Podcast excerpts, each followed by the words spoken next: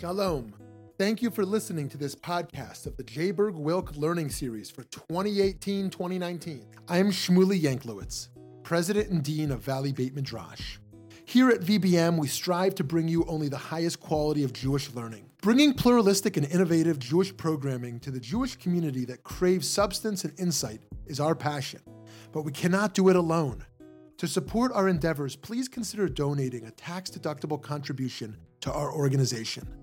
By doing so, you will be supporting meaningful Jewish educational content, funding the next generation of leaders, as well as furthering Jewish wisdom to people all over the country and all over the world.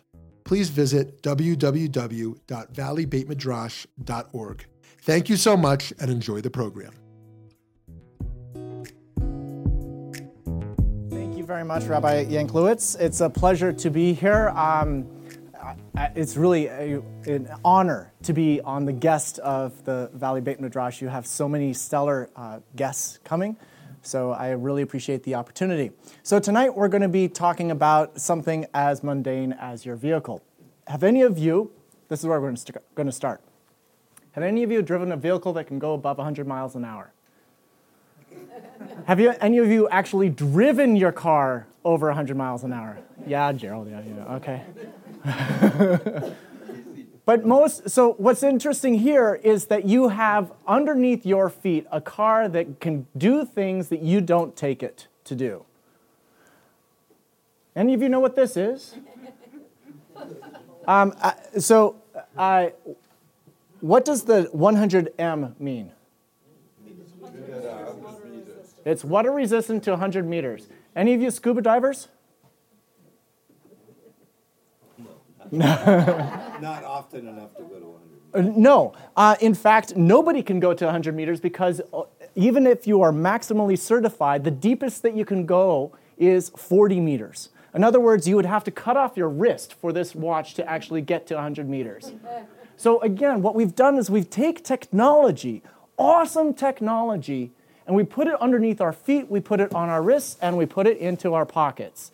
Things that can do amazing, soft, uh, amazing things that we don't do it with. In other words, we make the excessive mundane. We also do the obverse.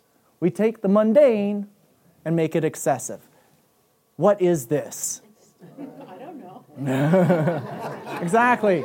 It is a rare relic, an ancient piece of technology, but I bet you don't know about this. This is called. Uh, what? Oh my gosh! Now I'm blinking on the name of it. Um, extreme ironing. That's what this sport is. It was is coming to the uh, Tokyo Olympics next year. yes, they are skydiving and ironing. Indeed. So we make the mundane excessive. This is the culture that we live in, where we do weird things all the time and we try and make them exciting or we dumb them down and make it very boring. We do that also with food. Take the humble squash, aka pumpkin we make them pretty and beautiful and exquisite. We make them small, so small that we will carve them out and get in them and paddle around the lakes of Wisconsin in food. This is food, guys. Food. We also do that not only with plants, but with the humble hot dog starting in just a few weeks, there will be events that are going to lead up to the July 4th Nathan's hot dog eating competition at Coney Island, where we will watch competitors literally stuff their mouths full so that, as it says in the Bible, the quail is still stuck in their teeth. And we will watch them, we will cheer them, and we will even give them medals and uh, statues and we will put them into the major league of eaters, who are the best competitive eaters in the world, the most amazing world eating records possible. These are champions. These are warriors. These are weapons of mass digestion. Please note the corporate sponsor on the top right.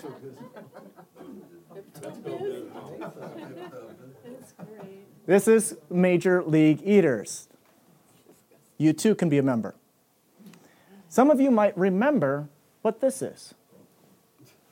It is a small bag of popcorn. Do you remember those? Yes? And that was the only size that you could get of popcorn. However, today you can't get a small bag of popcorn. You get a bathtub of popcorn when you go to the movies. Any of you eaten your to the bottom of one of those things? Yes? All right. At least one person is honest in here. Right. So if any of you have eaten to the bottom of one of these things, what you have done, any one of these things, including the, the smallest one, what you have done is you have eaten according to what somebody else tells you you ought to eat. That is called the unit size.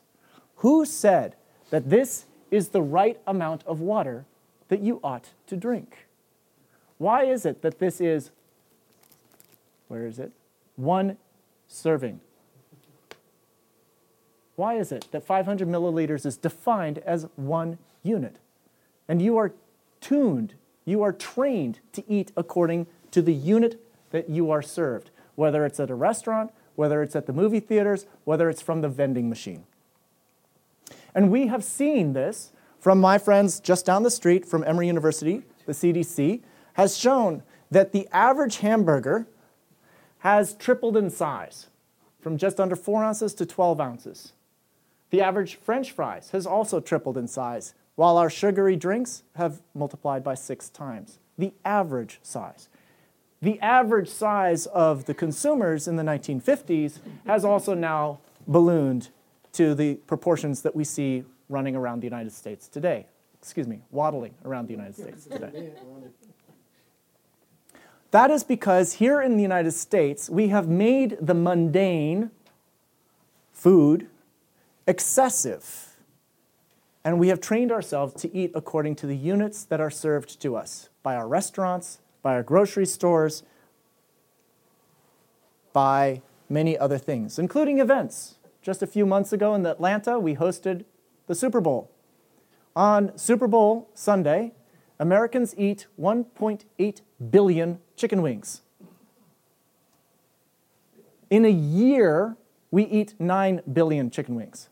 So I can't do the math. 1.8 over 9, but it's about 20%. We eat 20% of the annual budget of chicken wings on one day in the United States. How many turkeys are eviscerated for Thanksgiving? Why is it turkey? Fourth of July. Also, a lot of hamburgers consumed on 4th of July. We have a holiday coming up, Pesach. There's going to be a lot of gefilte fish. Why is it that we have a lot of brisket and gefilte fish on these particular holidays? In other words, we're trained to eat certain things by the events of our calendar. We're also trained to eat certain things because of the convenience. It is impossible to go down, what's this, McDonald? Uh, and it's impossible to go down Tate without passing super convenient stores and restaurants with to go containers. Our government is telling us our regular daily allowance of certain ingredients.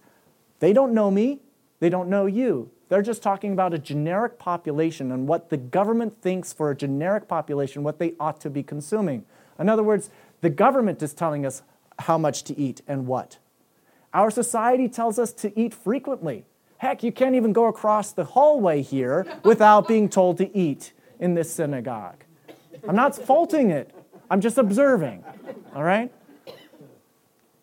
And of course, here in the United States, we have con- constructed a variety of ingenious mechanisms to make it possible so that certain food stuff is really cheap and other food stuff is not so cheap. It is cheaper in many places to get a bottle of sugary water than it is to get an orange. Whereas that orange has just as much sugar, but it's also got all the fructose and the fiber and everything else, all the good nutrients, but it's a lot more expensive than empty calories of the sugary water. All of this, if you combine it all together, we are being trained to eat according to external cues here in North America. And we are exporting this diet around the world. We're being trained to eat by things outside of our minds, outside of our bodies, and this constitutes what I call the standard American diet. It's sad. Because if you look at the top 10 killers in the United States in the last year, yep, you got it. The vast majority are related to eating and drinking maladaptively. The vast majority. We are literally eating ourselves to death, and we don't need to eat that way. So I used the phrase just now maladaptive eating. It sounds kind of quasi scientific, and it kind of is. What is it? Well, it is eating that is not confined to metabolic need. Your body has metabolic needs in order for it to maintain itself. If you're not metabolizing, you ain't living. And this is true at the cellular level, and it's true at the organ level, it's true at the organism level. You gotta be metabolizing, taking stuff in and pooping stuff out. Every cell in your body is doing it all the time. And that's what you do as a collective whole as well. So, eating not confined by metabolic need is what constitutes maladaptive eating. And there are at least a couple of different features of what maladaptive eating looks like. You can eat bad stuff, in other words, the quality of the food that you eat. If you eat only Twinkies, that would be maladaptive eating. If you eat 500 pounds of chicken wings every single day, that would also be maladaptive eating. Or if you eat too frequently or too infrequently, that could also be maladaptive for your body. And many of us fixate on this notion of being too little or too much on any one of these issues, uh, especially when it comes to quantity. On the, if you eat too much, we call it gluttony, and if you eat too little, it, it is a deprivation kind of eating strategy. Our challenge is to figure out how to eat in a realm that's called just right. And we'll get back to just right in just a few minutes. But let's start 500 years ago. Peter van der Heyden has a woodcut called The Hungry Kitchen, La Cuisine Maigre. What do you see going on in this picture? This is not a rhetorical question. You must participate. There will be a quiz on this. So, what's going on here? What is it that they're eating here? Oysters.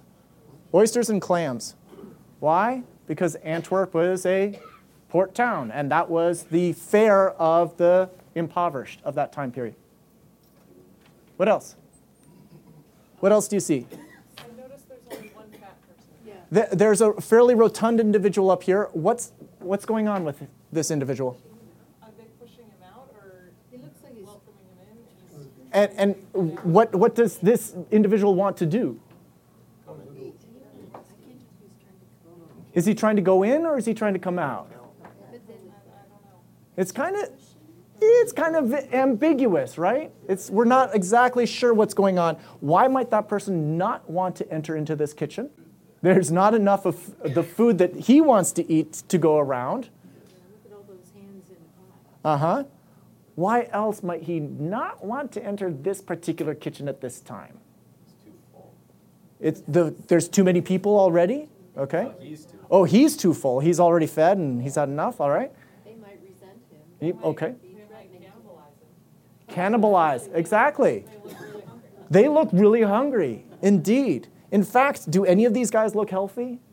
No. Does, does this mother who's trying to feed her baby look healthy? Does the whelp with her pups look healthy down there? No. They look emaciated. Exactly. Are any of them looking at each other, having a nice, calm conversation about, you know, politics of the day? They, they look quite desperate, indeed. Is there any food in the larder above the fireplace over here in the pantry? No, it looks really hungry. It seems that what Peter van der Heyden is trying to suggest here is that if you eat chronically too little, not only are you deprived of food and depriving your body of food, but you also become depraved. There's very little civility going on in this scene here. Now look at the obverse the fat kitchen. What do you see going on? Oh, yes, I forgot. Uh, take a note of the bagpipe. And now take note of the bagpipe. So, what kind of hospitality is going on over here? Yes. He's being kicked and bit. Such a nice little dog. What else do you notice going on here? Gluttony, Why would you use that term? because they, they obviously have plenty to eat, and they're eating, they're all eating too much, and there's big piles of it. So there's big piles. Indeed, there's so much food on this table it's literally falling off. And do you notice this guy's necklace of hot dogs, sausages? Uh huh. Yeah. They're eating off the floor, The, the children are eating off the floor, indeed. This woman who's breastfeeding her children, the baby can barely sit on her lap. This dog can barely waddle. Look at the cat lapping up the, the large that's dripping off. They're not socializing. They are not socializing either. In other words, if you eat gluttonously, chronically, it, you will become as depraved as you would if you were to eat a deprivational diet chronically. As an aside note on animal obesity, have any of you ever met or seen or heard of an obese giraffe in the wild? Yeah, no, they don't exist. Animal obesity in the wild is a myth. There ain't no such thing. Animal obesity exists to the degree that the animals are proximal to human civilization. So that is why our pets are suffering the, the exact kinds of um, metabolic disorders that we are suffering because we are feeding them from our tables. And that is why um, city dwelling animals as well also suffer metabolic disorders because they're eating our scraps. But you, and zoo animals as well. But you will never meet an obese animal in the wild. Not only are we killing ourselves, we're killing everything else that's around us. And a similar argument obviously can be made about the environmental impacts of this um, standard American diet.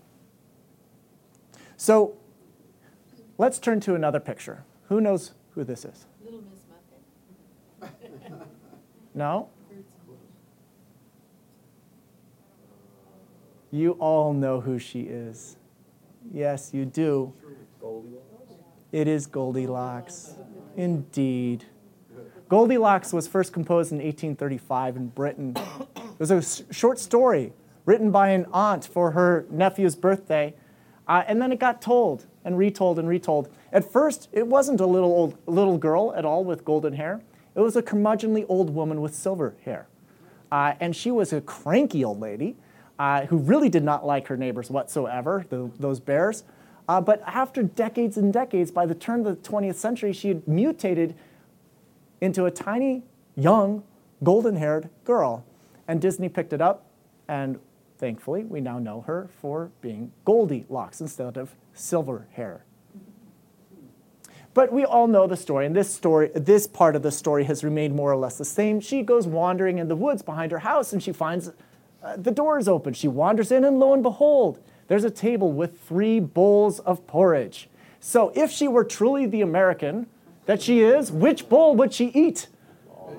That's right, you all pass, exactly. But we all know that Goldilocks does not eat that, so she cannot be an American. If she were a philosopher of the Aristotelian sort, who really said that we should be temperate, don't be at the extremes, find the golden mean, which one would she eat? The middle one, exactly. But does she like that one? No, it's too tepid. It is not hers. So she is not a philosopher eater. Instead, what does she do? She eats of the littlest one because it is just right. Now, how did she know it was just right? Well, she's obviously not eating according to external cues. It's free, it's the biggest, it's available, it's convenient. She's obviously not eating to philosophical guidelines of what the virtuous eater ought to eat. But no, she's eating not according to external cues or to her mind, but to her body. She is eating according to internal cues. And we'll unpack what internal cues are in just a minute. There is in the there's an academic field called food studies. And that this field of food studies is now we can now begin to discern a variety of different genres within this field of food studies. There's what I call food ethics and dietetics. In food ethics, you've probably seen these uh, pieces out there in the popular press. They look at everything from farm to fork, from transporting, manufacturing, packaging, and getting that food into your restaurants. They talk about food deserts and swamps and things like that.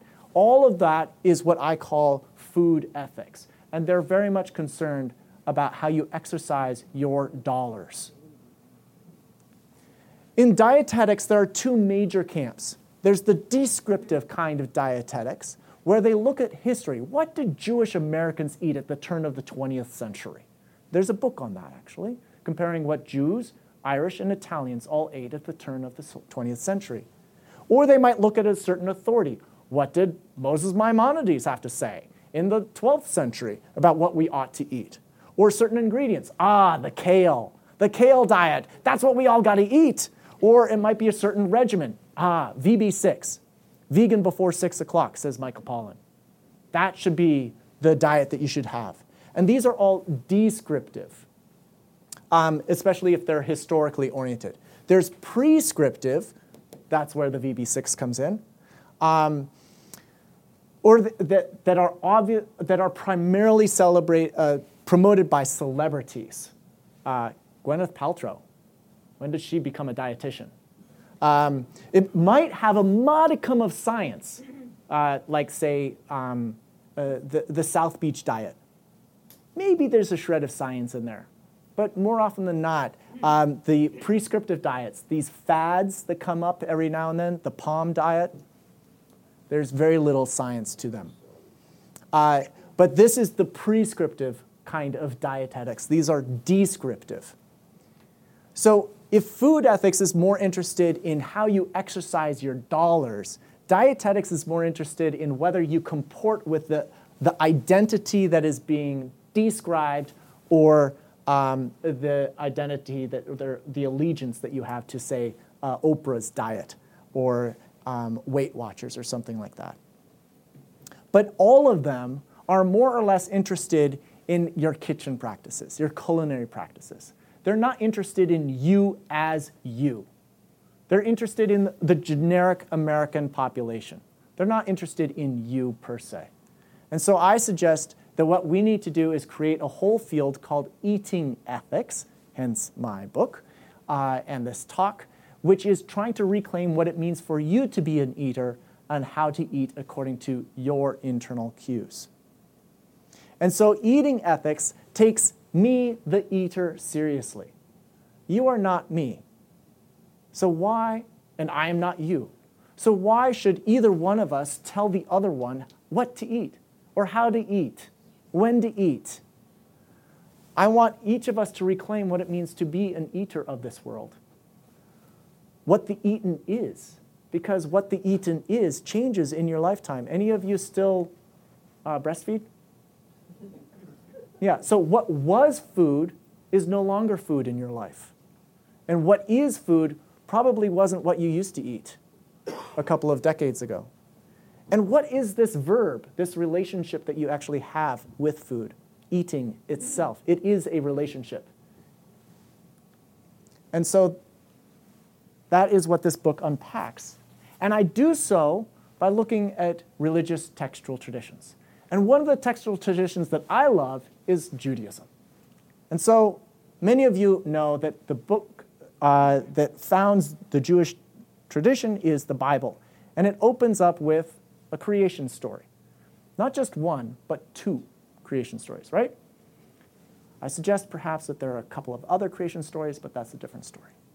But let's begin with the first two creation one and creation two. Creation 1 goes from Genesis chapter 1, verse 1 through chapter 2, verse 4a, the first part of verse 4a.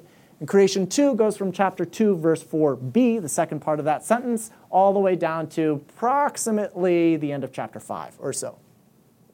But you, typically, most people call it chapter 2 and 3 of Genesis. The primordial responsibility of human beings in the first creation story is to procreate. It's not a command, folks. Whoever says it's a command, they're not reading the text.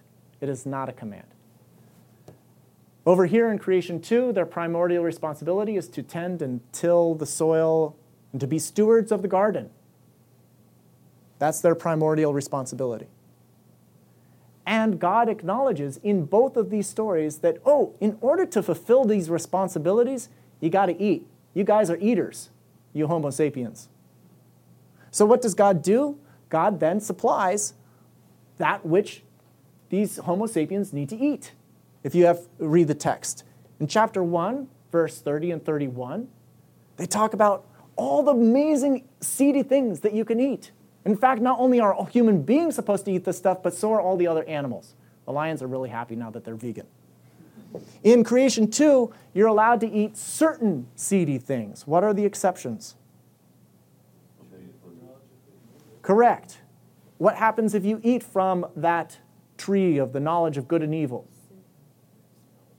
There are going to be there are consequences. Indeed, there are not just consequences, there are lethal consequences if you transgress the limitation that God has put on your eating of those certain seedy things. Go ahead and eat all of the things in the Garden of Eden except for the tree of the knowledge of good and evil. There is no such limitation in Genesis chapter 1. You are permitted to eat ad libitum, which, which means with liberty, or ad nauseum until you throw up, according to Genesis chapter 1. There ain't no consequences for that kind of unrestricted consumption. Now, I don't know if any of you have ever eaten until you've made yourself sick, but imagine doing that chronically. There's probably trouble ahead if you eat according to Genesis chapter 1. This one at least makes biological sense, if not theological sense. And so each of these stories now has each of the ingredients of eating ethics. There's the eater, the food that you eat, and the relationship that you have between the eater and the eaten, which is eating itself. So, what I am proposing in my book is actually a Judaic vision of the world. Our Bible also says that not only should you eat carefully, you should then share. What does Eve do in the Garden of Eden? She takes a bite of that fruit, whatever it might be, and she gives it immediately to her husband. She shares. In the book of Exodus, which we are going to read in just a few weeks at our Pesach Seders, it teaches us that you should have a paschal lamb and you should share it among everybody in your household. If you are sharing, that means that you yourself are eating only a portion of that thing that is in front of you. And it says that when Noah was about to step into the ark, he had to go out there and be a zoologist and figure out what is it that giraffes eat? What is it that lions eat? What is it that cicadas eat? And gather up enough of it and store it. Hopefully, he had a big refrigerator. Because what would happen if he didn't do good study of nature and get the right food stuff for each of those animals and feed them appropriately for however long he was in the ark? What would happen to him and his family? It'd be a bloody mess, right? He wouldn't get out of the ark alive. So he has to be really careful about rationing food even to the natural, the more than human world. And if you are rationing, that means that each eater needs to eat in moderation, moderation, right? And we see this actually in, uh, promulgated by Joshua to all of the Israelites just about just moments before they are to cross the Jordan River and take over the land of Israel. Joshua tells everybody, get your rations together, get your provisions ready. So that you can eat in moderation while you are going to conquer the land. So, if we are to share, to be to eat our rations and eat in moderation, how does that link up with internal cues? So the prophet Elijah, as you well know, does not die in the biblical corpus, and so that allows the rabbis to imagine he comes back periodically. Say once a week for Havdalah. Eliyahu Hanavi, Eliyahu. So he also comes up at Pesach. He comes at Brisses. He comes at many different occasions. He also has conversations with the rabbis from time to time. So this is from the Babylonian Talmud, Tractate Gittin. He's having a conversation with Rabbi Nathan. And he teaches Rabbi Nathan, dude, when you eat, eat a third, drink a third, retain a third. For when you become angry, you'll be filled to your capacity. What does that mean? Hi, this is Shmuly Yanklowitz. I hope you've been enjoying and learning something new from this podcast. If you have a moment, please consider making a contribution at www.valleybeitmidrash.org. Thank you so much, and now back to the learning. Does it mean about the plate? Whatever you put on your plate, eat a third. However much is in your glass, drink a third and leave a third for tomorrow's breakfast, which is actually the recommendation in a new book called What to Eat When. Very interesting book. Well, it could be, or it could very well be in reference not to the external world, but to the internal world.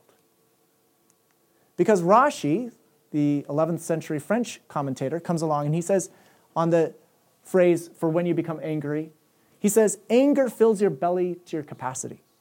So if you fill your, fill your innards with food and drink, when you become angry, you will split asunder.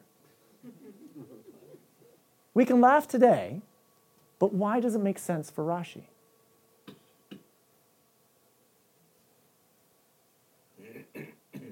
Why do you think it makes sense in his worldview that if you fill yourself with innards, you fill your innards, your stomach with food and drink, with biology, you have no room left for your emotional life?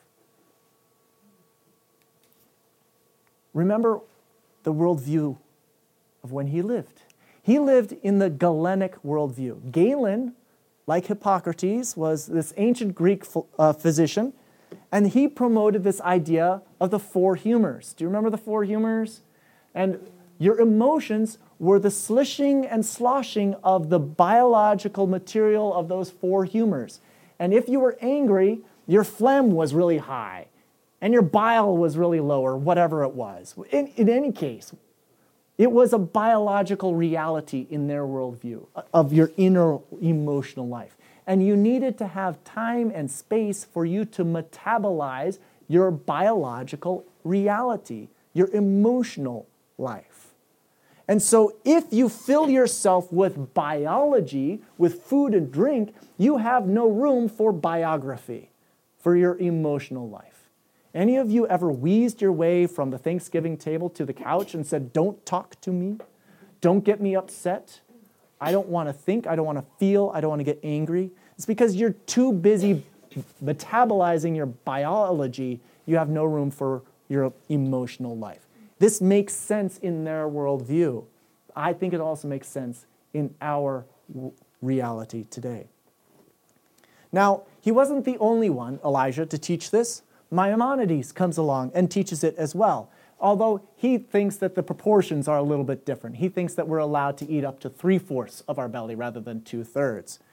But this teaching is also not found only in the Jewish textual tradition, we also find it in the Islamic textual tradition, where they teach that, frankly, you should eat even more restrictive, only up to half of your stomach.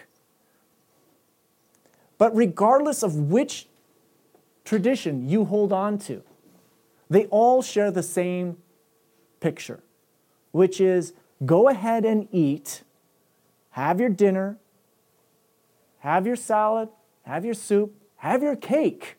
Go ahead, but don't fill your belly. Eat less than what you bodily can. That is what these ancient religious traditions have to teach us. And these are 1,400, 1,000 years old. What is so fascinating to me is the cutting edge science of nutrition, of satiety, which is how you become sated and satisfied by food. The cutting edge science on nutrition and on metabolism, they all agree, bless you, with this ancient wisdom. Cutting edge science is telling us today that the healthiest way to eat is to chronically eat less than what you bodily can. That is not saying never have a feast. That is not saying only fast. On the contrary, it's saying go ahead, eat, and then refrain from stuffing yourself in any uh, regular fashion.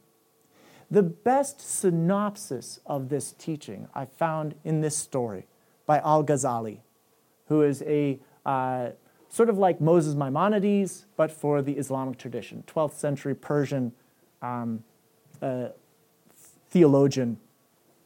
He told this story of a competition of four physicians who were brought together. And the competition was that each one of them needed to describe a medicine which itself results in no sickness. Anybody a doctor in here? Yeah? You all know that medicine or pharmacia, pharmacopoeia, literally means to, uh, it's a toxin that's meant to make you sick, to cure one thing, but it makes you sick uh, in other ways. So the Indian suggested that it was black myrobalan. The, the Iraqi physician thought it was nasturtium cress, where the Greek thought it was hot water. Each one of these, they argued, was a medicine that had no negative side effects. It would not make you sick.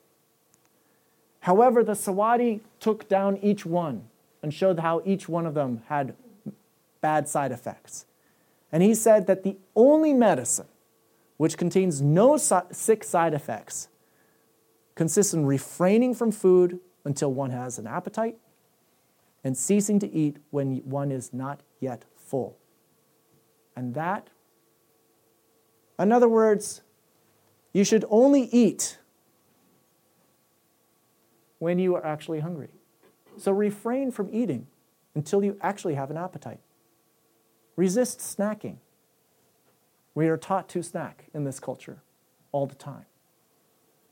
And when you are actually in your meal, we are taught by this ancient religious traditions both from Judaism and Islam, as well as contemporary cutting edge science, to stop eating even before you get full. And to try practicing a phrase Thanks, I've had enough. Many of us have said the phrase, I'm stuffed, I'm full, put a fork in me, I'm done. That is reifying, reinscribing this notion of eating until you are actually all the way full. What's interesting about satiation and satiety, these are two verbs, uh, two kinds of satiety. Here at the beginning of a meal, your hunger should be up here. Your fullness is down here. And then as you go through the meal, you're eating, you're eating, you're eating, your hunger depletes, your fullness increase, and at some point they cross. And yet, here in America, we're taught to keep on eating, even though our hunger is now below our fullness line. And we keep on eating, we keep on eating, and we keep on snacking post the meal. And that's where I think our religious traditions are trying to teach us something very wise, which is once those two curves have met, put your fork down. You've had enough in that one meal. But again, this isn't trying to say don't ever feast, it's just don't feast at every single meal. And so this is the story that I tell, and there's a lot more there in this, uh, in this book. And I welcome questions, comments, stomach aches, nausea. Yeah. I think this will probably appear in your book, but I just got to point out, same teaching in Christianity. It's more pronounced in the Eastern Church, but almost exactly the same. So, one of the great stories in the Christian tradition is uh, the story of uh, Jesus feeding 5,000 uh, followers at the Sea of Galilee. What's so fascinating from a biblical um, religious studies perspective is that the prophet Elisha did something very similar several centuries beforehand, uh, feeding 3,000. Um, so the parallels are um, undeniable. Elisha had so many loaves of bread, so did Jesus, 3,000, 5,000, etc. So Jesus is following in good footsteps. But what's so remarkable here is that the Christian tradition, from my understanding, uh, really celebrates the miracle of distributing five loaves of bread and uh, four fish, or whatever it is. How many? Two, two fish and five loaves of bread, something like that. Meager fare among 5,000. And many uh, of the interpretations that I have read of that famous story is the miracle of uh, him being able to distribute such small fare to 5,000. For me, that's not the miracle. The miracle is that no matter how much the people were given, even if it was just a crumb, they ate less than that. Because the disciples went around and collected whatever was remaining, and there was enough to fill 12 more plates for all of the disciples. So the 5,000 people ate less than what they were given. Jesus gave them a unit, and they did not eat the unit. They ate less than what they bodily could. And that is how civilization is engendered, is through sharing our food. And I also talk about evolutionary anthropology in the book as well. Humans evolved around campfires. That's how we got our big brains, in part, is by learning how to tell stories around campfires, around the kitchen table. And, that, uh, and so it's part and parcel of uh, how we become human. It's uh, interesting to note that in the, the Garden of Eden story, when they eat from the Eitz Hadat Tov Ra, the tree of knowledge of good and evil, that essentially it's the first act of food consumption that gives birth to the moral consciousness, right? So it's actually in eating that that whole awareness is even born. So I wonder, I wonder, um, we have very developed fields of medical ethics, as you know, and business ethics and the like. It makes sense why the ethics of technology is a relatively new field. But why is food ethics so underdeveloped, and what do you see happening in that field now? That's a good question. Why is food ethics underdeveloped comparatively? Well, one is that we all like what our parents served us to eat. Uh, and therefore, we are quite, maybe there are some exceptions, um, but uh, it's really hard to change people's palates, palate preferences. It's, it's really hard. Um, and so we are resistant, conservative, small c, uh, to adjust our diets. It's, that's not to say it's impossible, it's just challenging. Uh, so there's already, from the individual perspective, resistance to think deeply about food. Uh, and then uh, from an academic perspective, there's been a, um, a suppression of this field because uh, big industry is quite reluctant to show its dirty laundry. Um, we've seen this in many states. Uh, you, have, have many of you heard about ag-gag laws? ag-gag laws are agricultural gagging laws, which makes it illegal for investigative journalists to go into certain kinds of industries like abattoirs uh, and um, confined uh, animal feeding operations uh, to do investigative journalism. They will be arrested for trying to uh, publicize the truth about what's going on in these industries. And so uh, this pressure keeps the lid on discerning what is going on in our food system. Uh, and so it's difficult for us to know what are the facts, much less what can we do to change our feeding system so that we're not killing ourselves in it. I think there's increasing pressure societally. I think many of us are aware, awakening ourselves to the fact that society-wise we're eating ourselves to death. Um, many of us don't feel good and we want to understand why is it that our food, uh, that we no longer feel as good as we used to? Why is it that our apples no longer taste as appley as they used to? They've got that crunch, but they don't taste great. Um, so they've been modified in some way or another. Organic ones taste So it depends if you have the, the financial wherewithal to gain access to certain kinds of foodstuffs, that's fantastic. But then we've got distributive justice issues as well, and people are awakening themselves to these issues about who has access to to food. and certain kinds of food, quality foods. So I think there's a bubbling up in the last couple of decades. The slow food movement is uh, burgeoning. Um, the call for transparency. We have increasing distrust uh, of the healthcare system, of the food delivery system. Uh, and all of these, I think, are combining uh, in many pockets around North America uh, for an emergence of food studies. and what I'm trying to do at Emory is build something out called a food studies and ethics program because no matter what angle you look at food, whether it's personal health, public health, law, religion, philosophy, psychology, environmental science, farming, whatever angle, there's always ethics being brought to, to play. Every time that you eat, every time you take a sip of that water, ma'am, it's, it's an ethical exercise. And we need to awaken ourselves to the ethics involved. Your thoughts on uh, the, all the people that don't have enough to eat and like all the children that you have to eat at school and just the people that you pass, you know, that don't have food? Correct. Uh, so there are a lot of people that don't have access uh, to healthy foods. It's not that we don't, uh, that globally speaking, there isn't enough food to, to be distributed. There certainly is. It's a question of will. It's not a question of if. Um, there's ne- uh, purposeful negligence going on, uh, globally speaking. Um, food is being sent to infamed areas, uh, but it sits on docks or at airports without being uh, properly distributed, and so it rots. So it's a question of political will in many circumstances. Here in the United States, uh, we have been notorious of uh, feeding our children pink slime in our schools. pink slime, it's what you what they call is meat, but it's bas- basically um, discarded meat stuff, scraps, uh, that is then ground up and c- put with some uh, food coloring, and then it's being uh, shipped off to our school systems and served to our children. Um, and it's being touted as uh, legitimate food.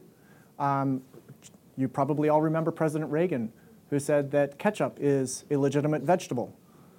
So we've got people in positions of power uh, who make decisions and policies that are detrimental to the health of our most vulnerable. And so, again, that is an exercise of ethics. Who are, a, I don't need to unpack that about, you know, a society is evaluated by the, the degree to which it cares for its most vulnerable. Um, but for me, it, it's not a question of if there's enough food. We certainly are producing plenty of food. The question is distributing it in a fair, equitable, efficient manner. And these are easy things to, to solve if people would only let their egos allow themselves to solve it. Is it a matter of economics or politics or proximity to food? So uh, th- there are many of those features, absolutely, about how we distribute food. Um, but let's take let's take uh, retailing of food, grocery markets, for example. Um, have any of you been to India? Yes. So, do you remember walking down the streets in India, and on basically every street corner, there's somebody with a cart selling bananas and tomatoes, cucumbers, fresh fruits and vegetables and herbs? That is a an inefficient but effective way of getting fr- fresh fruits and vegetables to the population. Here in Phoenix, you have to drive quite a few blocks or miles to go to a grocery store. That is an e- that is an efficient way of getting fruits and vegetables distributed nationally, but not effective to getting it to every single home. So there are different ways of distributing food nationally that could be done differently here in the United States. We have championed for the last 100, 150 years, we've championed efficiency over effectiveness. And it's perhaps time for us to reevaluate that balance on getting foodstuffs out there. Then we've got the price incentives. Why is it that the Farm Bill incentivizes monocropping, commodity crops, um, why is it giving? Why are we giving huge subsidies to animal farmers when we all know that that is a hyper um, inefficient way of getting calories and nutrients into human bodies. Why should you pump nine times the amount of calories and water into an animal to get those calories, one unit of calories into a human being? It's so inefficient. Go directly from plants, take out the middle creature. It, it's just pure math. And that's what vegans say. Uh, there are many reasons to, to decrease meat consumption. Not only is it uh, ethical reasons, there's environmental reasons, there's economic reasons, there's the animal suffering reasons, there's also the human suffering reasons. Um, Rabbi Yanklowitz has a hechsher um, that is trying to promote a wholesome ethics when, when you buy a piece of food that you know that the laborers are being paid a fair wage, that they're actually protected from unnecessary harms in, in the abattoirs. That's an important thing to think about when you are buying hechshered food. Yeah. Um, you were mentioning about internal cues. What do you think about, like, our, if you're, if you're kind of in touch with what you're eating and you're not like super, you know, sugar and fat sort of thing, but your body tells you like different things that you want to eat, and sometimes it's a different something you didn't normally eat, but there's this um, internal messages coming like that you need to eat something. And Mhm. have you done some research on that, or what do you think about that? So, absolutely. Um, I, I'm not Michael Phelps, uh, and I don't pretend to be, so I shouldn't eat like him. He eats 6,000 calories a day. Um, that would be maladaptive eating if I were to eat that way. Um, I'm a runner, and there are some times when I run after which I really want to eat carbohydrates. I feel the need, the urge to eat carbohydrates. So I allow myself to eat those carbohydrates. And then I make sure that when my body is no longer recovering from a long run, that I don't gorge myself on carbohydrates. Uh, human bodies have evolved so that over millennia to eat a diverse range of proteins, a diverse range of plants. Uh, and this is true also for your particular body. At any particular time and day, you should be eating according to what your body needs. More proteins in the morning, and more carbohydrates in the morning, and fewer as the day progresses. Your dinner should be your smallest meal because biologically, your body changes its metabolism cycle after dark. And so you should be decreasing your kind, those kinds of um, nutrients in your body after dark. But you need that energy boost, slow, uh, slow digesting proteins and carbs in the early morning so that it can be a slow burn during the day. So lunch, uh, breakfast and lunch are your two most important meals, more than dinner. That's not to say dinner's not important. It's very important socially. But it doesn't need to be the biggest meal in your day, biologically. So paying attention to these things is really important. Another thing about internal cues, um, it takes about 20 minutes for your belly to send the hormonal signals to your brain saying, I've had enough. Uh, so instead of waiting those 20 minutes, uh, you can feel your belly distending. It's like a balloon. It distends, extends three dimensionally in your body. Uh, and you can feel it begin to distend if you actually slow down, put your fork down between bites. These are simple strategies. Um, you can feel it distend. And when it does, that's when you probably reached that curve where your hunger and your fullness have reached that magic moment for that particular meal. Another strategy that we use in our house um, is instead of putting food on the kitchen table, where we're all going to eat until the bottom of the, uh, of the bowl, uh, of, the, of the serving bowl, is we put the food up on the counter. So that if you want seconds, you have to literally get up and go and pick it up seconds. And over time, what I have seen, we've been practicing this just for the last three or four months, I've seen that our tendency to take seconds and thirds has reduced over time, over the aggregate. Um, as my sons reach puberty, I'm sure that's going to reverse that order. But at least for my wife and me, we're, we're slowly reducing our impulse to have seconds and thirds and fourths. Yeah. Okay, so how about the cruel uh, nature of craving things that are bad for us? That's- Yeah. Well, if we're gonna talk about, um, our body will tell us, Yeah. then why is it then if you eat two potato chips, now Yeah. you're gonna eat a whole bag? Yeah. So. Why does our body make us crave things It-? That, that's a really good question. So, um, our bodies are designed for three major macronutrients fats, sugars, and salts. And you have to have each of those things, a baseline. If you don't have enough fats and proteins, you're not going to ha- if you don't have enough amino acids running around, you're not going to have enough energy to do what you need to do. Similarly with sugars, you need to have carbohydrates.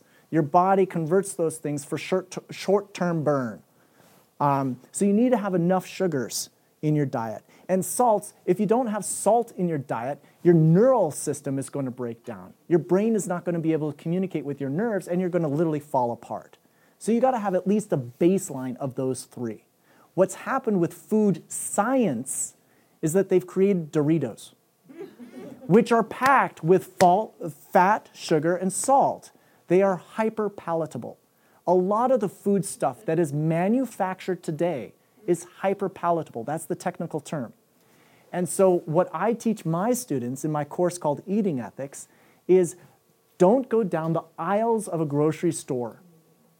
Go around the grocery store because that's where you're going to get the fresh stuff.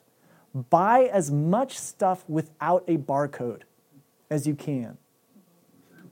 Because the stuff with the barcode has been manufactured. Anything that's been manufactured is already predisposed to being hyperpalatable. That's the presumption that I have with anything with a barcode. Uh, and so, hyperpalatable stuff tastes good. It looks good. It smells good. It crunches well. Great texture. Great temp- temperature. Yum. I want to eat that whole Pringles can. And yes, I do from time to time. But the challenge is to train your palate to enjoy that apple instead. The apple is also hyperpalatable if you allow it to be. It's got that great crisp, great texture, great taste and smells, etc.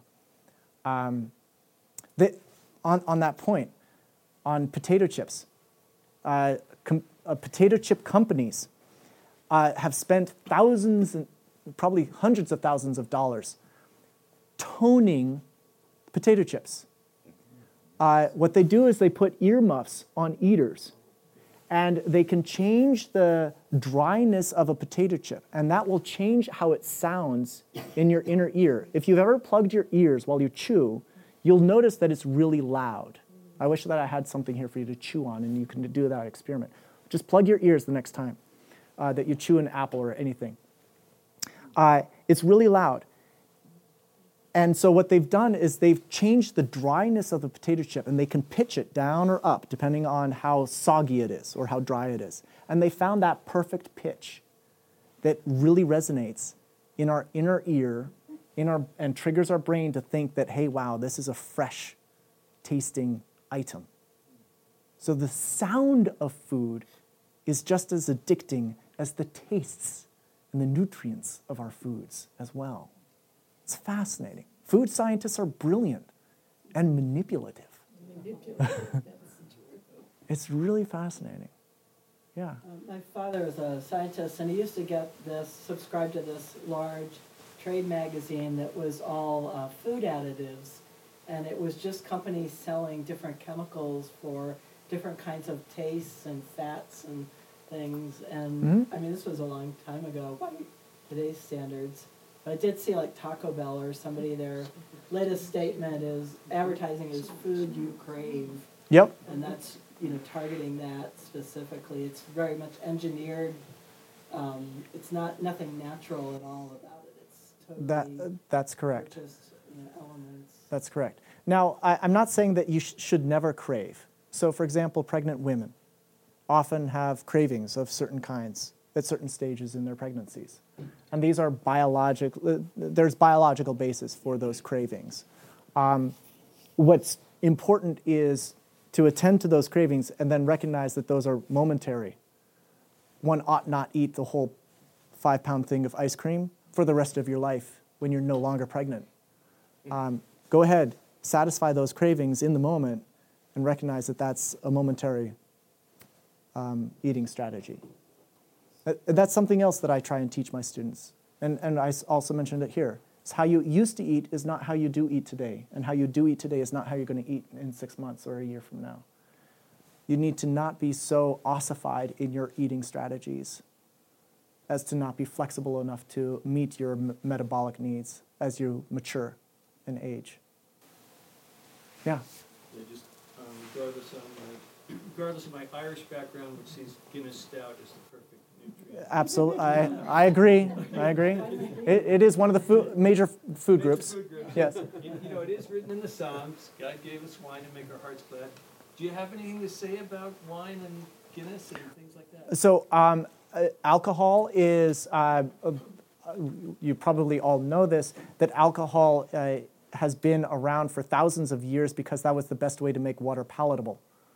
Um, beer uh, was the best way to, if, you're, if the liquid in front of you is bubbling, then you know that it is uh, purified, that you can drink it. The alcohol will kill all the bad stuff and as well as the um, carbonation is also um, an indicator that the water is not putrid.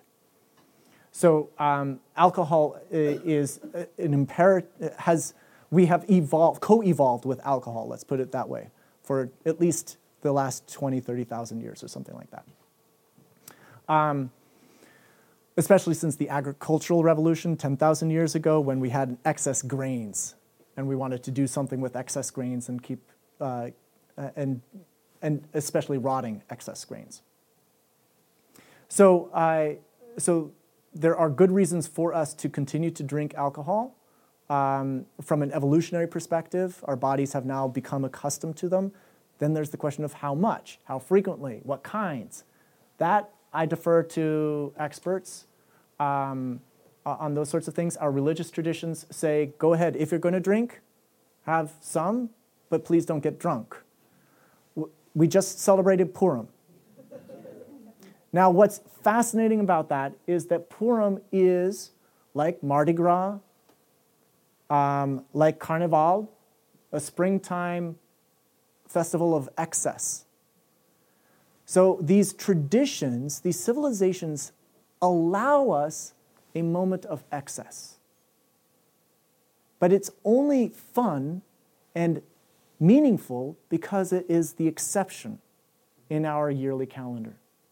If we were to drink ourselves so much that we cannot determine between Haman and Mordecai every single day, Purim would not be special. Similarly with Shabbat, similarly with Easter, similarly with Eid. These are special holy days and holidays because the other days are not fed or drunk the same way. If you could address uh, how you feel about the kashrut help us as Jews to be more ethical within our eating compared to those that don't. This is where I would defer to Rabbi Yanklowitz uh, to, to help us on the kashrut and ethics side of things. My studies of kashrut thus far um, suggest that it, it, up to the last, say, 20 years or so, um, has been most concerned about how an animal dies rather than how it has lived. It's more concerned about um, uh, what you do in the kitchen with your foodstuffs rather than what you do as an eater. Um, yes, there are rules and regulations about how long you need to wait after having a fleishik meal before you can have a dairy meal, etc. Um, but it's really not concerned so much about ethics per se. It's about regulation. And those are two different things. A regulatory system is not an ethical uh, system, and vice versa. Um, so, has that ancient system that has been well developed by the rabbis, um, the, does it have ethical components? I would say it has uh, some components insofar as it um, has inculcated attention to our food. Uh, and that's really important, but it's a part of the story. It's not it's not sufficient. It's necessary but insufficient. And that's why I think um, we need these Heksher Tzedek. Uh, what's the name of yours? Ours is called Tav HaYosher. The Ta- Tav V'Yosher. Um, these new um, Heksherim, which are thinking more about the welfare of the animals as they live, not only how they die. And the farm, uh, the farm workers, the environmental sustainability, the economics of it, et cetera. Yeah. Um, one of your slides you said about eating and that uh, food should be shared, so there's sort of a community, social aspect. And I was wondering, um, urban farming is supposed to be this, have the potential for this huge um, amount of food that can be produced, and it brings together communities and the community aspect of it. Um, and I was wondering also, like, the connection maybe in the founding of Israel and the kibbutzes and how they had to make up food and you know get an economy going. But if there was anything that people learned um, about ways to eat or share or work together, that there's some overlap here of building a community with some of these ideas as a for our, our whole um, city and going forward. It, it, I, yes. it, it's, it's not only what happens around um, the, the, the, the micro farm for a family and what happens around a dining room table. Uh, that's where family tales are told and retold. Uh, it's what you do with your next door neighbor as well. You share your feast, um, your barbecue in the afternoon with them. Uh, and that's how bonds are created of solidarity and uh, uh, of support in, in neighborhoods. Um, there, there's so much, uh, and then uh, as you balloon out, cities are doing this as well, uh, creating spaces for community gardens. Um, from Atlanta's perspective, we now have things like urban jungle, where they look, they've mapped out where fruiting trees are around the city that are not on any one person's po- property, but on public property or abandoned lots, and they map out when they're fruiting and ripe. And volunteers go and pick all the fruit and take it to food pantries. Um, there are now abandoned plots that are being converted into community farms uh, for the local people who live right around them. Composting is taking off, at least in Atlanta. I hope so here as well, to, uh, um, to divert. Uh, Americans throw away 40% of our food, by the way. 40% of the food that we grow, purchase, and serve is disposed of. Um, and that is considered to be one of the biggest uh, contributors to greenhouse gas emissions. Um, because if we could capture that 40%, reduce it, that's less energy being pumped up uh, in greenhouse gases. Um, uh, but this idea of uh, farming and, and, the land and community gardens um, being a, lo- uh, a way to create community solidarity is as old as the Bible. You all know uh, the, the biblical injunction to not reap to the edges of your field, but to leave the corners of your field for the orphan, the stranger, and the widow, right? For the disenfranchised, the most marginalized in our communities. Well, how much is a corner? Can you show me? So, may I borrow your sheet of paper, please? So, is, is your corner this much? Or is it this much? How much is a corner? It, it doesn't say. It do, the Bible doesn't specify. The rabbis have some disagreements about it too. But it's nonetheless, uh, the conversation itself is really important. Because you're not supposed to reap all the way to the edges because you have to think about other eaters and giving them reasonable access to healthy food. You are responsible for growing that food, making sure it's as healthy as the food that you're going to reap and sell, but you don't have the right to it. How amazing is that? Food justice. It's pretty cool. And I think there's a reclaiming of that conversation going on, um, not only secularly, but also Jewishly. Uh, the Leichtag Foundation in San Diego is uh, hosting annual conventions of Jewish farmers, uh, and that field is growing, literally and metaphorically. Yeah. And also, the l'dor v'dor idea that you, you really, we really don't have a right to use up the whole planet for ourselves and leave nothing for the future, for our children and our grandchildren, which is a very imminent um, idea right now. It's no longer theoretical, exactly. Uh, and so there's um, so this story here that uh, I could tell with more of an environmental frame rather than sort of a personal consumptive frame um, has greater urgency when you start looking at it from greenhouse gas emissions equivalents. Um, so just because you might be buying organic food, that doesn't mean that that organic food is local. So it's got a huge gas footprint. But what happens if you're buying not local food, but stuff that's far away, say beans from you know, Georgia, where I'm from, not that we grow beans, peanuts from Georgia, okay? Instead of the local organic peanuts. Or uh, let me give you a different example. Um, yeah, pistachios. Okay, pistachios are a huge water suck. And almonds, uh, oodles of water to produce a, a pound of, of almonds. Um, so your greenhouse gas footprint uh, for peanuts might be much less that are from farther away than the local pistachios or almonds or something like that. So you need to think about the greenhouse gas equivalent of your food source, the food stuff, if you want to take that seriously. And there are increasing kinds and numbers of communities that are interested in those kinds of conversations. So there is urgency, absolutely. And I think that we do ourselves a disservice uh, if we don't take this stuff seriously. Both individually, your own body, your body has biological needs, but also communally. What it doesn't mean if Temple Solel doesn't reassess or doesn't take its food purchasing policy and serving practices seriously. What does it mean if Valley Beit Midrash doesn't take its food purchasing practices seriously? I assume that it does. Uh, but um, I think that our Jewish institutions really should be leading the way. And there are many organizations to help these institutions rethink their food purchasing policies. One organization, I know I'm rambling, but one organization is Farm Forward. Uh, they have something called the Jewish Initiative for Animals, which is designed to help Jewish institutions, synagogues, JCCs, camps, schools rethink about how and why they feed themselves the way that they do. Farm Forward is doing an online presentation for everybody. I think it's next Tuesday or something. Mm-hmm. Just go and look it up. Yeah, uh, so they partner with Jonathan Safran Foer, yeah. uh, who wrote the book Eating Animals.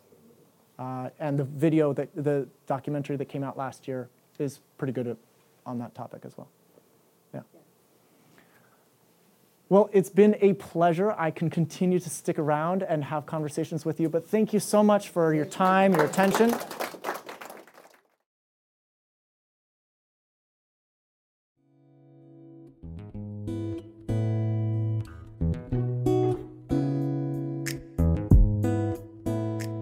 Hi, this is Shmuly Yanklowitz. I hope you enjoyed listening to this fascinating lecture. At VBM, we strive to bring you only the best in Jewish educational programming. To do this, we host a wide variety of events throughout our learning season, including panels, classes, and lectures, like the one you just listened to. Please consider going to www.valleybeitmidrash.org and donating to VBM to support meaningful Jewish education in the greater Phoenix Jewish community indeed all around the country and the world. Thank you so much for listening.